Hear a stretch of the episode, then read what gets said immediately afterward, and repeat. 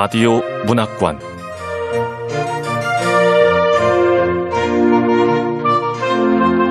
한국 단편문학 특선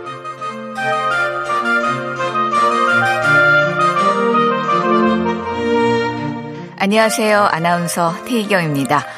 KBS 라디오 문학관 한국 단편문학 특선 오늘 함께 하실 작품은 정소현 작가의 그때 그 마음입니다. 정소현 작가는 1975년 서울에서 태어나 홍익대학교 예술학과와 서울예술대학 문예창작과를 졸업했습니다. 2008년 문화일보 신춘문예에 양장 재본서 전기가 당선돼 등단했고요. 2010년 제1회 젊은 작가상, 2012년 제3회 젊은 작가상, 2013년 김준성 문학상, 2019년에는 제52회 한국일보 문학상과 2021년에는 제67회 현대문학상을 수상했습니다.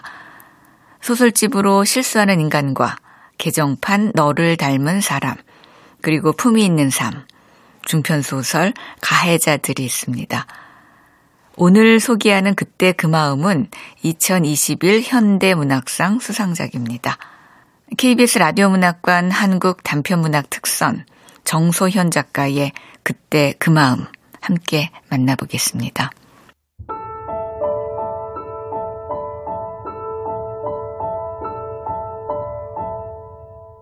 그때 그 마음 정소현 혜성과 순정은 23년 만에 재회했다. 순정이 전화를 했을 때 혜성은 모르는 전화번호여서 받지 않았다. 같은 번호로 67번 더 걸려오는 것을 보고 혜성은 그것이 스팸 전화일 거라고 생각했지 순정의 전화일 거라고는 생각하지 못했다.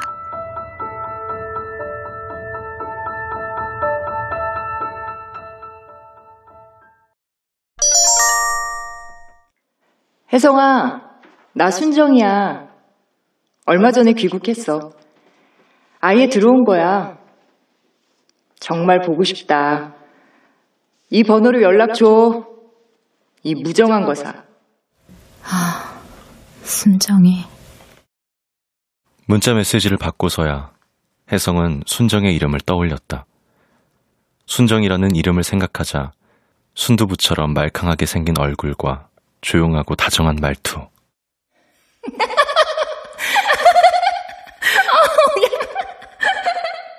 숨이 넘어갈 것 같이 웃던 웃음이 떠올랐다. 둘은 대학교 2학년 때 영국문화원 어학원에서 만난 사이였다. 그때 혜성은 어학연수를, 순정은 교환학생을 준비하고 있었다. 학교도 전공도 달랐고 사는 지역도 달랐기에 어학원이 아니었다면 평생 만날 일은 없었을 것이다. 함께 도서관에서 10시까지 공부를 했고 그때부터 1시까지 술을 마시거나 춤을 추러 갔다. 둘 다 입으로는 외롭다, 연애하고 싶다고 노래했지만 사실 그때만큼 외롭지 않았던 적이 없었다. 그렇게 두 해 동안 둘에겐 서로밖에 없었다. 계획대로라면 3학년을 마치고 모두 미국으로 떠났어야 하는데 두 명 모두 IMF 외환위기 직전에 가세가 기울었기에 그럴 수 없었다. 나 휴학했어. 이제 일할 거야. 등록금 마련하려고. 나도 유학 못 가. 한국 기업 멕시코 공장 통역사로 취업했거든. 뭐? 언제부터? 졸업하고 바로 멕시코로 갈 거야. 우리 집 형편이 어려워서 돈 벌어야 돼. 순정아, 너 거기 가면 가족들하고 연락 끊고 너를 위해서만 살아. 나도 그렇게 할 거야. 안 그러면 너 안 볼 거야.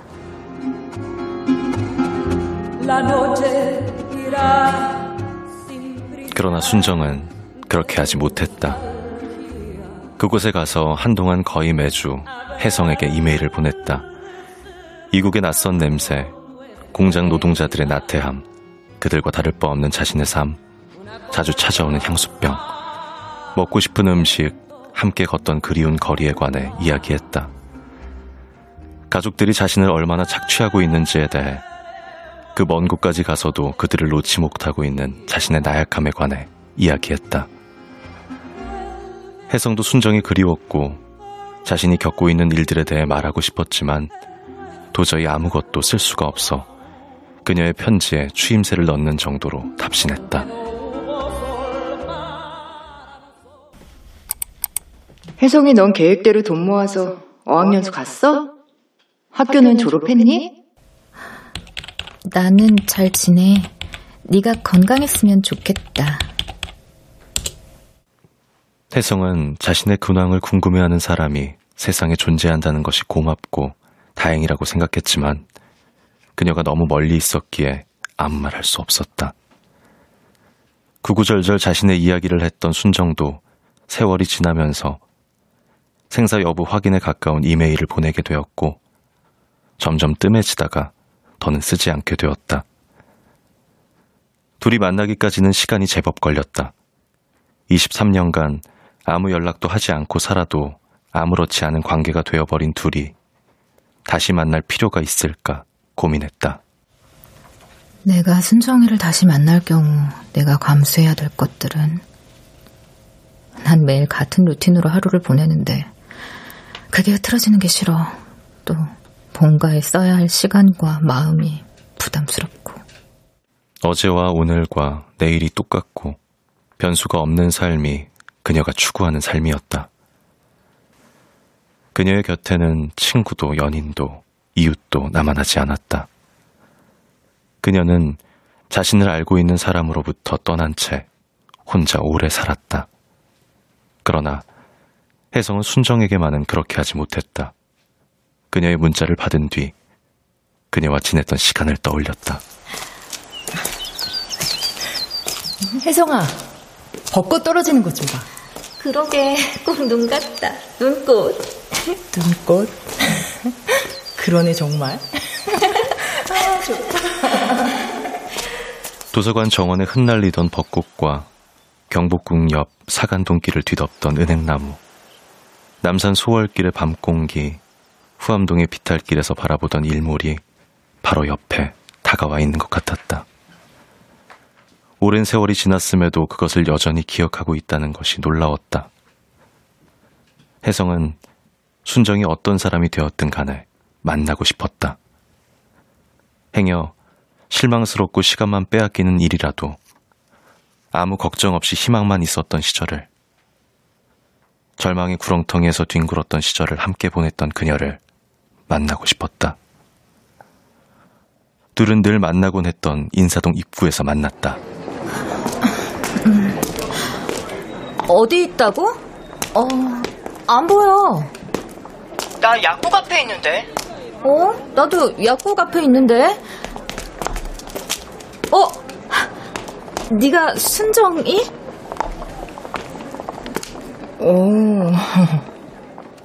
혜성은 순정이 외국인인 줄 알고 그녀를 지나쳤다. 뽀얗던 순정의 얼굴은 새까맣게 그을렸고 갈색으로 염색한 머리는 햇빛에 탈색되어 있었다.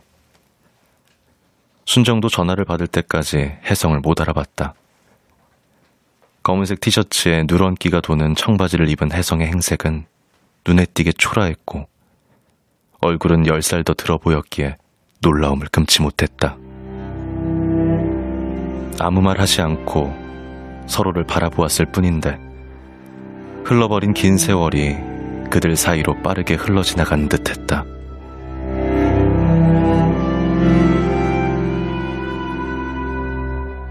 혜성은 아무것도 묻지 않았지만 순정은 자기 이야기를 했다. 차마 혜성에게 어떻게 지내느냐고 물을 순 없었다. 나 멕시코에서 일하는 동안 한 번도 귀국한 적 없어. 항공권 아끼려고. 그렇게 아껴서 가족들에게 보냈지. 덕분에 부모님은 빚 다 청산했고 나보다 2살 많은 오빠 대학 졸업하고 취직할 때까지 오빠 학비 대고 온 가족 먹여 살렸어. 온전히 나를 위해 돈을 모은 건 오빠 취직하고 결혼하기 전까지 딱 3년뿐이야. 그럼 오빠 결혼 후에도 돈을 보냈다는 거야? 부모님이 가정 이룬 아들이 힘들게 버는 돈을 받을 수 없다면서 다시 나한테 생활비를 보내래. 난 혼자니까. 너희 부모님은 정말 변하지 않으셨구나. 변한 것도 있어. 이제는 딸이 제일이다, 네가 제일이다, 뭐 그런 소리네. 변했네. 예전에는 순정이 네가 뭐든지 오빠보다 월등히 잘하고 앞가림도 똑소리나게 잘하니까 오빠 기죽이고 앞길 막는다고 했잖아. 근데 거기까진 괜찮았어, 정말이야. 그 정도는 참을 수 있었다고. 혜성아, 내가 30대 초반에 남자를 만났거든? 자주 가는 카페 사장. 멕시코에서 그 사람 만난 이후에 겨우 여행이란 걸 해봤어. 그 사람하고 함께 있으면 평생 뜨겁게 사는 것처럼 살 수 있을 것 같아서 그의 청혼을 받아들였는데 그 사람하고 결혼할 거라고 말했을 때부터 우리 식구들이 막 악담을 퍼붓는 거야. 그 서양 애들은 동양 여자를 쉽게 생각한다더라. 마음이 변하면 널 버릴 거야. 넌 바로 버려질 거라고. 뭐? 순정이 너한테 청혼한 남자가 흑인이야? 아가씨, 흑인 혼혈아를 어떻게 키우시려고 그러세요? 가족들의 염원 때문이었는지 그의 마음은 두 해를 넘기지 못하고 변했다. 그는 순정 몰래 다른 여자들과 만났고 그것을 들키고도 미안해하지 않았다. 순정은 그가 다른 여자를 만난 것보다 미안해하지 않는 것이 더 화가 났다. 더 화가 난 것은 가족들의 안도하는 듯한 반응이었다. 혜성은 오랜만에 화가 머리끝까지 치밀어 오르는 기분이 들었다. 가족도 아니야. 혜성아, 너무 화내지 마. 다 지난 일이야. 벌써 15년 전 일인데 뭐. 그럼 진짜 못 참을 것 같았던 건 또 뭔데? 왜 들어온 거야? 거기 치안이 안 좋아져서 더는 못 살겠더라고. 내가 좀 아팠거든. 대상포진 후유증이 오래 가더라. 근데 아픈 건 어떻게 참겠는데 퇴근길에 강도를 만나서 칼에 찔렸거든. 뭐? 그래서? 그런데 아무도 도와주지 않고 그냥 구경만 하는 거야. 그런 사람들 보면서 그 나라에 정이 뚝 떨어지더라고. 살아있어 다행이라고 모르고 있어서 미안하다고 말하고 싶은데 입이 안 떨어져. 근데 그 강도보다 여기 있는 식구들이 더 나을 건 뭐야? 네가 정말 보고 싶었어. 나 이해해주는 사람 혜성이 너밖에 없잖아. 이런 말 들으면 부담스럽고 낯간지럽겠지만 나도 예전에 그런 생각한 적 있는데 나 이해해주는 사람 순정이밖에 없다고. 별소리를 다 한다. 우리 딱 3년 만났거든. 네 친구들이 들으면 서운하겠다. 아니야. 난 네가 정말 고맙고 좋았어. 내가 못하는 말 네가 대신했잖아. 욕 같은 거. 욕? 빌어먹을 오빠 새끼 그런 거? 그게 무슨 욕이라고. 더한 욕도 하겠구만. 그래, 그 오빠 새끼는 잘 지내냐? 오빠는 무능, 올케는 사악, 조카는 뻔뻔. 귀국해서 보니까 내 앞으로 올케가 생명보험을 다 들어놨더라. 수익자가 조카였어. 돈을 자기가 내고 있는데 어떠냐 그러더라고. 조카는 할머니가 자기를 내 상속인이라고 말해줬다고 킬킬거리는데 아, 진짜 기가 막히더라고. 엄마는 조카가 내 제사를 지내줄 거라고 말도 안 되는 소리를 해. 다들 제정신이 아니야. 내가 돈이라도 많았으면 정말 목숨이 위태로웠을 거야. 지금 웃음이 나오니? 앞으로 어떻게 할 거야? 돈을 다 써버릴 거야. 내가 원하는 거 하는데 다 써야지. 그림을 살 거야. 꼭 살 거야. 꼭 살 거야. 이 말이 마치 꼭 살아갈 거야 그렇게 들리네. 근데 왜 하필 그림이야? 아유, 집 사면 모두 그 집에 들어앉을 거야. 최대한 쓸모없고 아름다운 걸로 많이.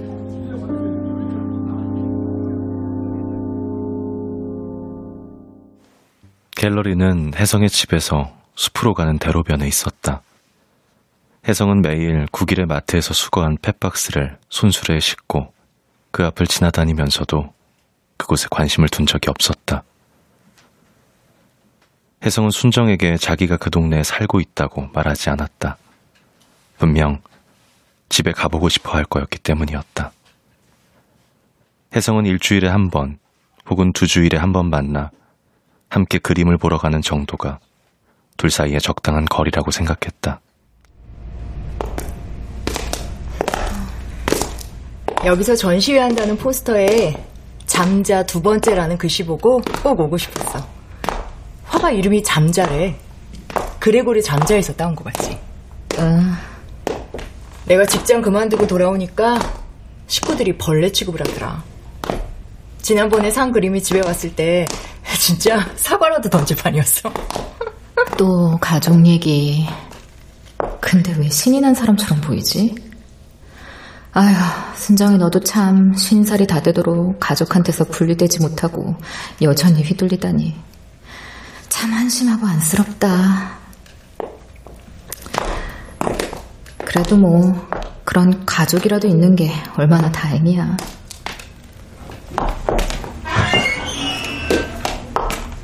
같은데 이런 지하에 갤러리가 있다니. 그러게.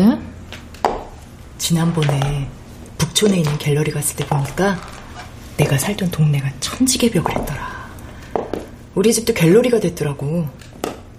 내 방이었던 곳에 그림이 걸려있는 걸 보니까 기분이 좀 이상했어. 눈물까지 다 나더라니까. 순정이가 살던 개동의 집은 할머니 때부터 살았던 한옥인데 아버지 가게가 망하면서 경매에 붙여졌다고 했어. 참, 그곳에서 좋은 일도 없었을 텐데 눈물이라니. 잠자라는 화가는 오래된 풍경을 그리는 화가구나. 그러네. 인테리어 재료상가 뒤편에 그늘진 골목, 인쇄소가 있는 구불구불한 골목, 노포가 있던 뒷골목, 일요일에나 텅 비곤했던 주차장으로 쓰던 광장. 혜성은 순정이 그랬던 것처럼 그곳이 자신이 살던 주교동의 뒷골목과 아주 비슷하다고 생각했다. 이렇게 기시감을 느끼게 하는 것이 작가가 의도하는 바가 아닌가 하는 생각이 들었다. 그래, 사람들로 하여금 옛날에 살았던 집을 떠올리게 하는 게 이 작가의 의도인가 봐.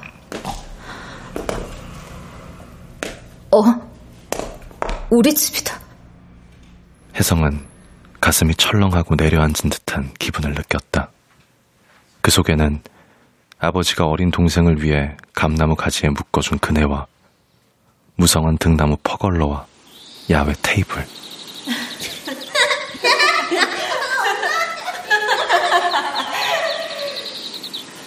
잔디가 펼쳐진 정원을 향해 전면 유리창이 나 있는 2층 집이 고스란히 들어있었다.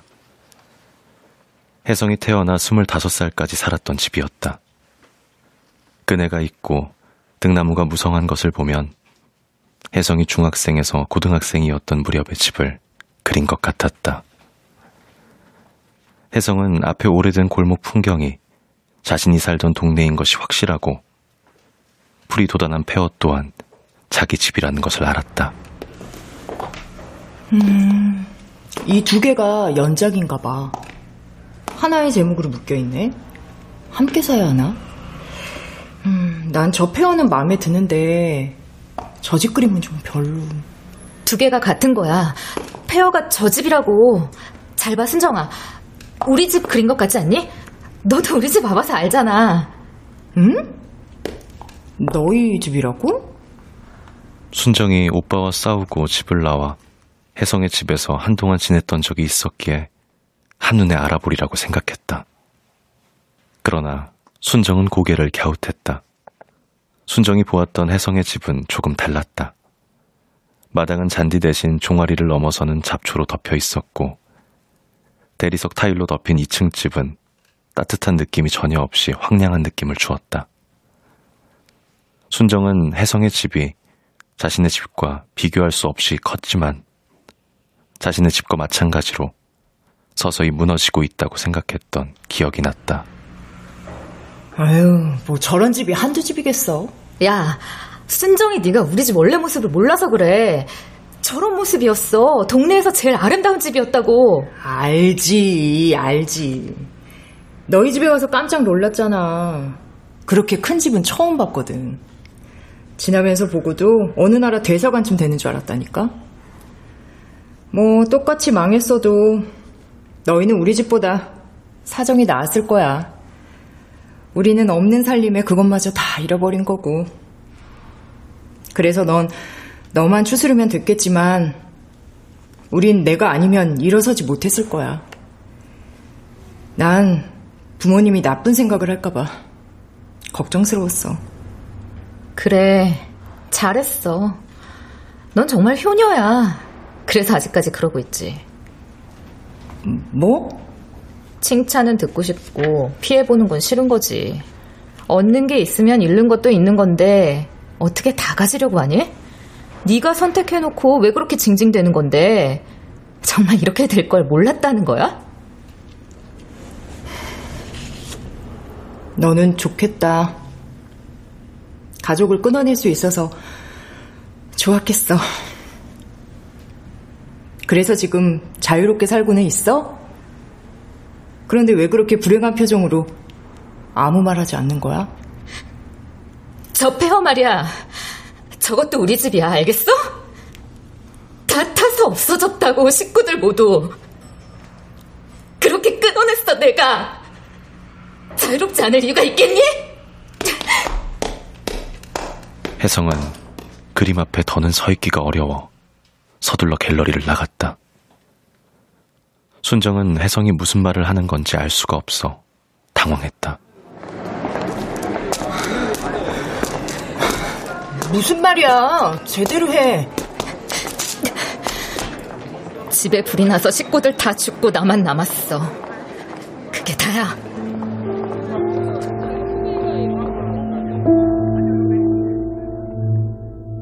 순정의 부모님의 자파점이 서서히 쪼그라든 것과는 달리 혜성의 아버지가 운영했던 섬유 공장은 순식간에 쓰러져 버렸다. 순정의 부모님이 근교로 이사를 했을 때쯤 혜성의 아버지는 잠적했다. 혜성의 어머니는 쓰러진 집을 일으키겠다며 취직을 했다. 늘 바쁘게 돌아다니고 금방 팀장이라는 직함을 달았다고 하기에 혜성은 곧 가게가 회복되고 아버지가 돌아오게 될지 모른다는 희망을 가졌다.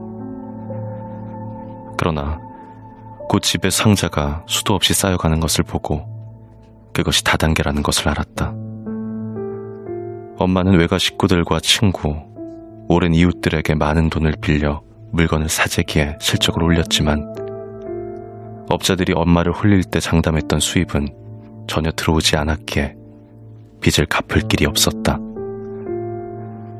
거실에는 높이 쌓인 엄청난 양의 옥잠판과 안마기, 생활용품과 건강식품이 담긴 박스들이 창문을 가리고 있어 빛이 들지 않았다. 엄마는 그것들과 함께 집에 들어앉아 버렸다. 설상가상으로 아버지가 뇌졸중으로 쓰러져 집으로 돌아왔다. 모든 희망을 잃은 혜성은 휴학을 해 돈을 벌기 시작했다. 같은 과 친구의 소개로 그의 친척 사무실에 나갔고 밤에는 과외를 했다. 직장과 집이 멀다는 핑계로 남자친구 경훈의 자취방에 한동안 얹혀 살았다. 그렇게 사느라 동생의 중학교 졸업식을 잊고 가지 못했다. 졸업식이 일주일쯤 지난 뒤 집에 가보니 집은 완벽한 쓰레기집이 되어 있었다.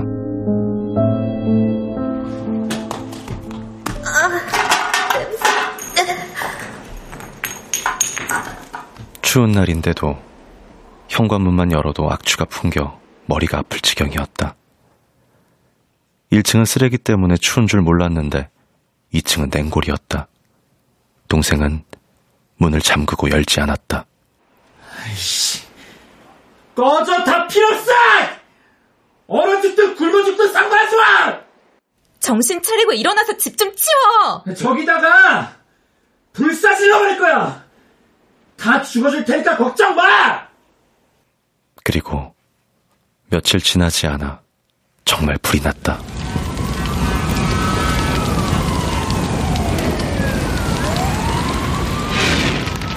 집을 잿더미로 만든 불은 마당에 잡초를 태우고 옆으로 번져나가 같은 골목의 인쇄소와 상가의 일부를 태웠다. 집안에 쌓인 쓰레기들이 순식간에 타오른 데다 커다란 박스들이 입구를 막고 있어 소방관의 진입이 어려웠다. 혜성이 연락을 받았을 때는 이미 모든 것이 끝난 뒤였다. 화재의 원인은 안방 전기장판의 누전으로 보인다고 했다. 셋이 거실 한 곳에 모여 있었다는 이야기를 듣고 혜성은 소리내 울었다. 자기가 전기세를 내주지 않았다면 그런 일은 없었을 거라는 후회가 들었다. 설령 동생이 말한 것처럼 불을 냈다 할지라도 자기 탓이라는 사실은 변함없는 것 같았다. 그들을 사랑하지 않아서 혼자 불행에서 빠져나오려고 해서 그런 일이 일어난 것 같아 죄스러웠다. 혜성은 가족을 잃고 나서야 어쩌면 그들을 사랑했을지 모른다고 생각했다.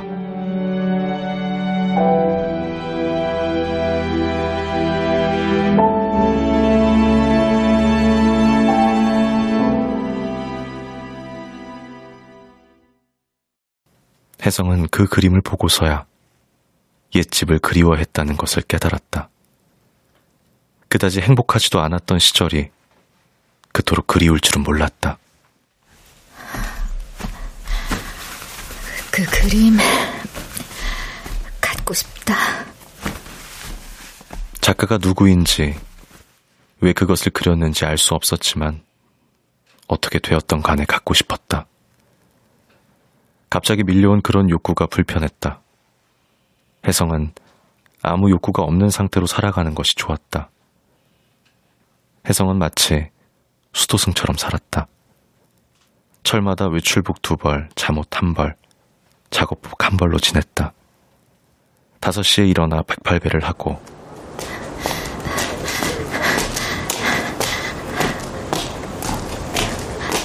새벽 산책을 다녀와 아침 식사를 했다. 오전에 폐지를 줍고 낮에는 복지관 배식 봉사를 했다. 그 후에 폐지와 고무를 주웠고 자기 전에는 감사일기를 썼다. 매일 그렇게 살다 보니 모든 욕심과 번뇌가 사라졌고 마음이 편안해졌다. 그래서 혜성은 그림을 가지지 말아야 할 이유를 생각했다. 그림을 산다고 해도 원룸이 너무 좁아서 걸 자리가 없어. 그리고 돈도 없잖아. 혜성이 매달 받는 생계급여는 월세와 공과금으로 흔적도 없이 사라졌다. 폐지 수거가 주 수입원인 혜성에게는 그날 번 돈과 전날 번 돈에서 쓰고 남은 돈, 또 전날 번 돈에서 쓰고 남은 돈 말고는 없었다. 식비 말고는 돈을 쓸 데가 없었던지라 적은 돈이나마 모을 수 있었다. 옷은 재활용 수거함에서 얼마든 골라 입을 수 있었고 책은 도서관에서 빌려 읽을 수 있었다. 가끔 갖고 싶은 것이 생기면 그녀가 가진 것 중에서 그것을 대체할 수 있는 물건을 찾았고 찾지 못했을 때는 그것이 필요하지 않은 이유를 찾아냈다.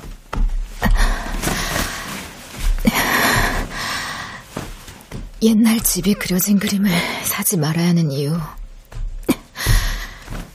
그 집은 쓰레기집이었어. 쓰레기집이 되어버린 집을 상상하자 가지고 싶은 마음이 사라지는 것 같았다.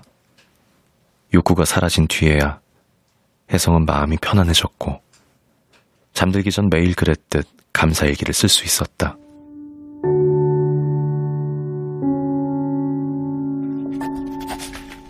옛집을 다시 볼 수 있어서 감사하다. 그곳으로 인도한 친구가 있어 감사하다. 그리움이 깊지 않아 감사하다. 친구에게 모든 것을 말하게 되어 감사하다.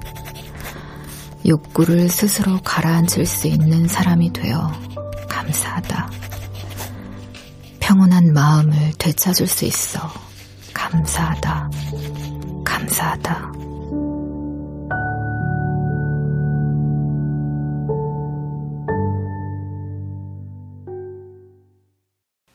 혜성은 다음날 배식 봉사가 끝난 뒤 식사도 하지 않고 갤러리를 찾아갔다. 그림을 다시 한번 보고 싶었고 사진이라도 한 장 찍어두려고 했다. 아직 투지폰을 쓰고 있어 사진이 제대로 찍히지 않을 것이 분명했지만 그래도 없는 것보다는 나을 듯했다. 오후 폐지 수거 작업은 포기하고 그림을 오랫동안 볼 계획이었다. 전날도 공쳤지만 어쩔 수 없는 일이었다. 그런 혜성의 계획과는 상관없이 잠자의 전시는 이미 끝나 있었고 그의 그림 대신 새로운 그림이 벽에 걸리는 중이었다. 그 그림 사고 말 거야. 무언가를 이토록 가지고 싶었던 것은 정말 오랜만이었다. 돈이 없는 자신의 처지와 그렇게 인생을 이끌어온 자신이 싫어졌다. 혜성은 안았더라면의 세계로 진입했다. 집이 망하지 않았더라면, 내가 가족을 내치지 않았더라면, 불이 나지 않았더라면, 직장을 그만두지 않았더라면, 연인을 떠나지 않았더라면.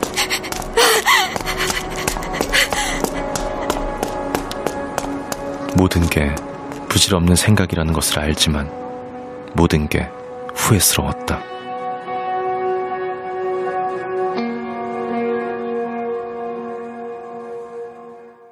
혜성은 그 정도 크기의 그림이 얼마에 거래되는지 알고 싶었다.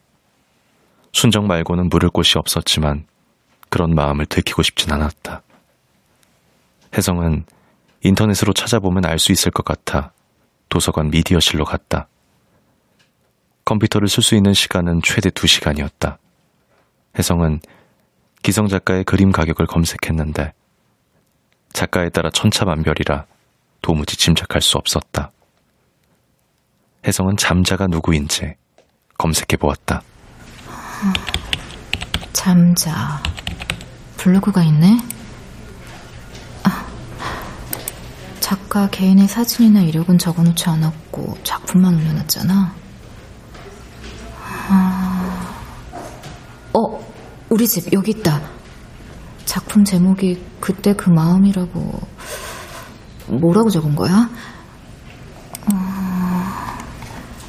나는 처음부터 낡은 건물과 오래된 골목같이 곧 사라질 것들을 그리고 싶었다. 내가 완성한 첫 작품이 그때 그 마음이다. 어느 여름 큰 길에서 집으로 길목에 있던 넓은 집. 담장이 높은 데다 커다란 대문이 굳게 잠겨있어 들여다보지 못했던 그 집을 한번 엿본 적이 있었다. 어린 남자아이는 그네를 타고 있었고 원피스를 입은 그 또래의 여자아이는 등나무 덩굴 밑에 앉아 노래를 부르고 있었다. 아이들의 엄마로 보이는 여자가 아이들에게 수돗물을 뿌리며 장난을 치자 아이들은 깔깔거리며 웃었다.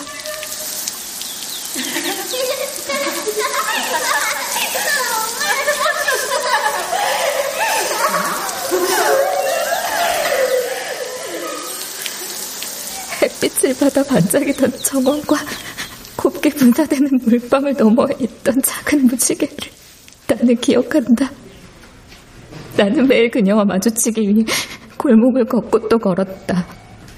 번번이 그녀를 찾아내곤 했지만 한 번도 아는 체 하지 않고 멀찍이 서서 따라가기만 했다. 그러다가 잠시 그 동네를 떠난 사이 그 집이 불타버렸다.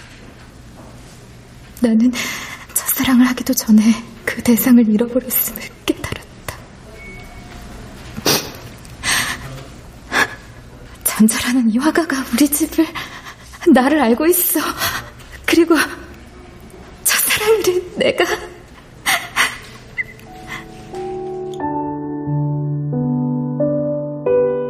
혜성은 그 집이 자신의 집이고 그 여자아이가 자신이라는 것을 확신했다. 그가 써놓은 모든 정황이 그녀의 기억 속에 고스란히 담겨 있었다. 잿빛이었던 과거가 그의 그림처럼 찬란하게 채색되는 느낌이었다. 혜성은 그가 누구인지 여전히 알 수 없었지만 누구건 상관없었다. 언젠가 그가 자신을 사랑했고 자신이 그것을 알았다는 사실이 중요했고 그 그림을 사야만 하는 이유가 하나 더 생긴 것이 중요했다.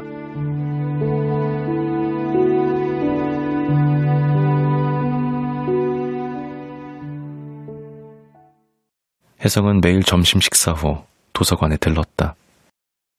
방명록에 글을 남기고 그가 블로그에 써놓은 17년 분량의 글을 읽으면서 매일 그와 만나는 기분이 들었다. 매일 오후를 그렇게 보내느라 오랫동안 유지해왔던 일과는 조금씩 무너졌다. 2시간만큼의 일을 하지 못하는 게 아니라 그만큼 늦음으로써 제 몫의 폐지를 확보하지 못해 한 푼도 벌지 못했다. 스마트폰이라도 있었다면 도서관에 가느라 굳이 시간을 내지 않아도 되었을 테고 하루 일과를 마친 후 집에서 여유롭게 인터넷을 사용할 수 있었을 텐데 매달 나갈 돈이 무서워 살 엄두도 내지 못했다. 10년이 넘게 이렇게 사는 동안 자신의 선택을 후회한 것은 처음이었다. 그림은커녕 스마트폰조차 마음대로 살 수 없고 밥까지 굶게 된 자신이 초라하다고 생각한 것도 처음이었다. 겨우 떼어버린 병이 다시 돌아온 것 같았다. 외로움은 혜성의 고질병이었다. 그때 내가 복학도 안 하고 직장에도 안 나가고 경훈이 집에서 잠만 잘 때 경훈이는 나를 참아준 거야. 아니, 견뎌준 거지. 오래. 내가 경훈이 집을 쓰레기장으로 만들어도 참아줬어. 내가 여러 남자 만나는 걸 안 후 나한테 진저리를 치면서 헤어지자고 한 건 당연해. 삼사삼에서 직원의 청혼을 거절하고 아이를 지은 거 난 가정을 만들 자격이 없다고 생각했거든.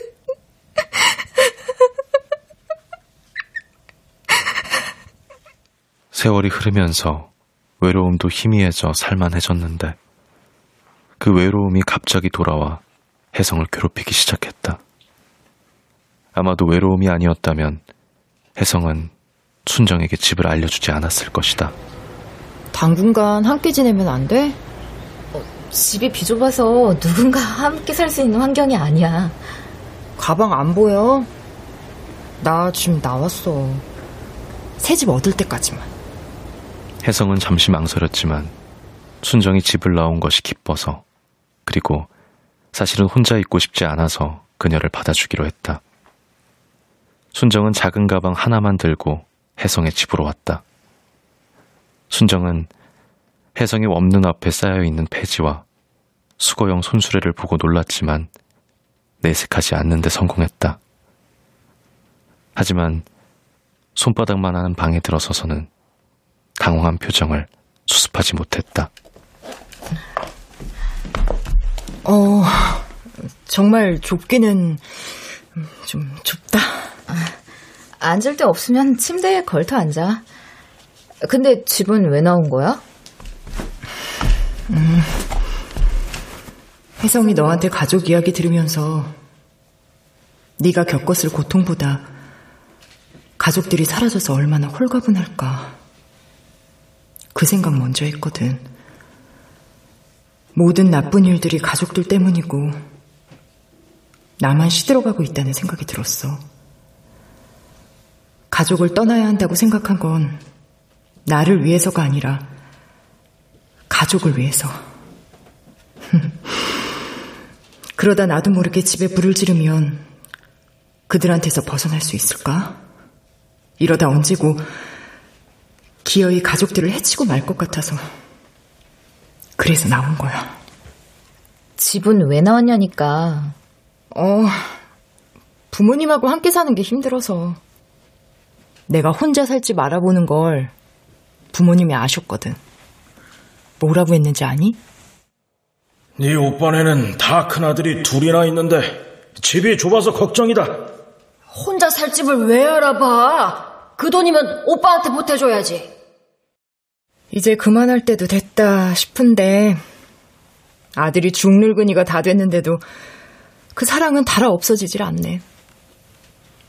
나도 더는 휘둘리지 않겠다 결심했지만 엄마가 알아눕고 아버지가 화를 내면 난 또 통장을 내놓게 될 거야.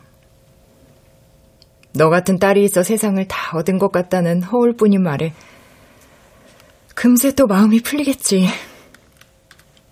그럴까 봐 그런 생각을 할 때마다 그림을 샀어. 오늘 그림이 배달돼 왔는데. 너는 또 쓸데없이 그림을 산 거야? 이 그림 네 오빠네 집 거실에 걸면 잘 어울리겠다. 화가 난 순정은 그림을 다시 싸서 방에 넣어두고 내 집에 걸 그림이니 손대지 말라고 소리치며 집을 나왔다. 부모에게 늘 공손했던 순정이 태어난 이후 가장 크게 화를 낸 거였다.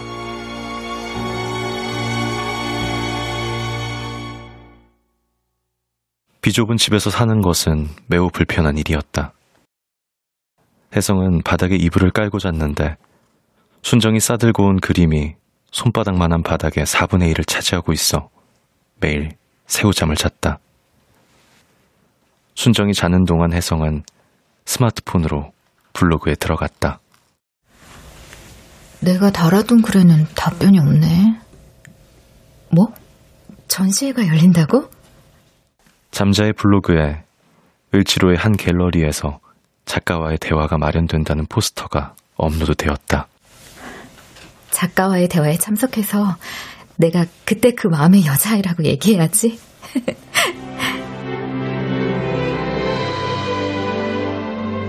혜성은 그를 만나면 그와 자신의 과거가 맞닿아 있다고, 그가 만들어낸 모든 것이 잃어버린 자신을 깨우고 있다고 말하고 싶었다.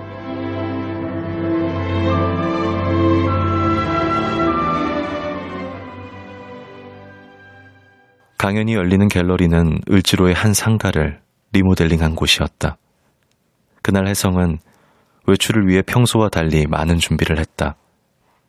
두벌이는 외출복 중 비교적 덜 낡은 카키색 셔츠와 검은 바지를 다려 입었다. 부스스한 단발머리를 반머리로 묶고 작년에 산 검은색 샌들을 신었다. 혜성이 잠자의 작가와의 대화에 간다고 하자 순정은 그게 누구인지 기억도 못하면서도 함께 가겠다고 했다. 잠자라는 화가 기억 안 나? 너가 그 전시에 데려갔었잖아. 너무 많은 전시를 보고 그림을 사서 누가 누군지 헷갈려. 잠자라는 화가는 우리 집 그림 작가잖아. 그 사람은 오래된 골목길 같은 걸 그리는 걸 좋아해. 근데 원래는 가난했었대. 그래서 행복한 집 보면 그리고 싶었나 봐. 관찰력도 뛰어나. 나 그 사람 블로그에 글도 남겼어.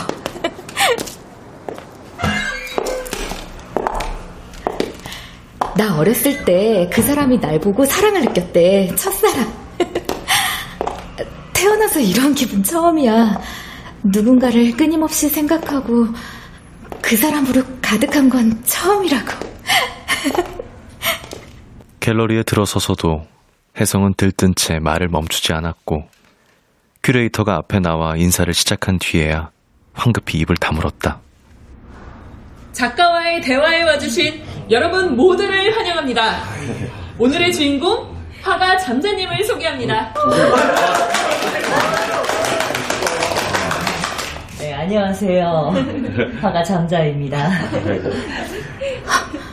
저 중년 여자가 잠자라고? 작가를 소개하자 앞에 앉아있던 굵은 웨이브가 진 긴 머리의 중년 여성이 앞으로 나갔다. 작가가 자신을 잠자라고 소개하고 인사를 했음에도 혜성은 상황 파악을 하지 못했다.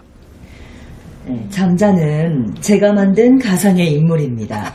제가 작업하는 자아이기도 하죠. 저는 잠자가 되고 싶어서 잠자의 이름으로 블로그와 여러 SNS들을 동시에 운영하고 있습니다. 여러분들도 다들 보셨죠? 네.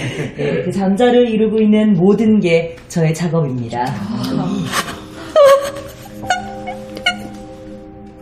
순정은 웃고 있던 혜성의 얼굴이 당혹스러운 표정으로 변하는 것을 보았다.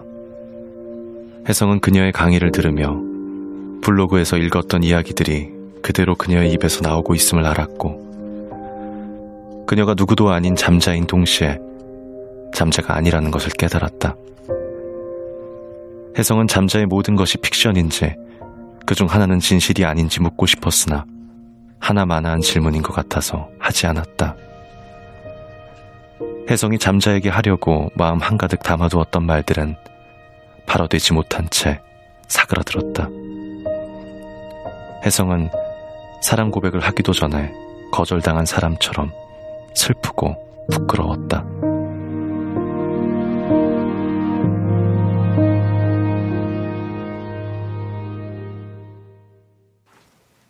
저녁을 먹고 치우는 동안 아무 말 하지 않던 혜성은 잠자리에 누워서야 입을 열었다.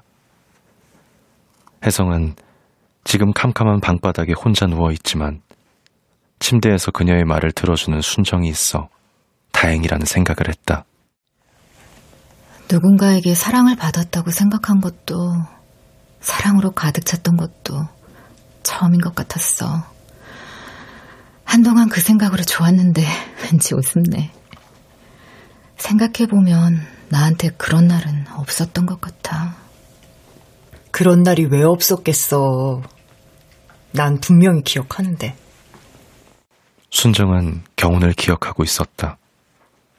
퇴근 후 그는 자주 혜성이 있는 곳이면 어디든 회사 차를 끌고 찾아가곤 했다.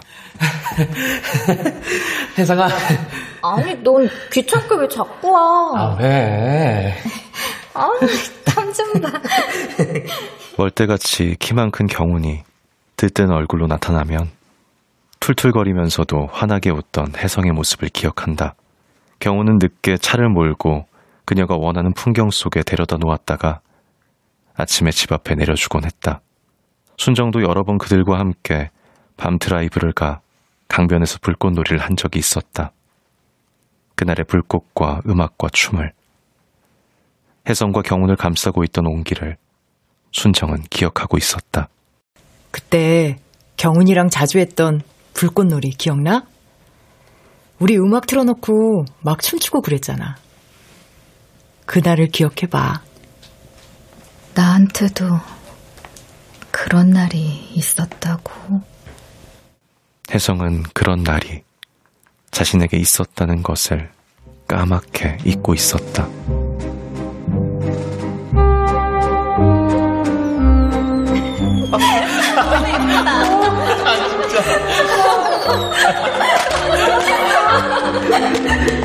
울고 웃고 흥에 겨워 춤추던 일들이 전생의 기억처럼 느껴졌다.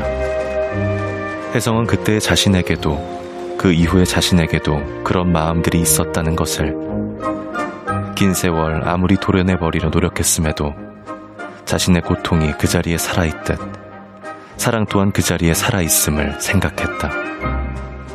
모든 것이 사라지고 흔적도 남지 않았지만 그것이 분명 있었다는 사실만은 변함없음을 혜성도 알고 있었다.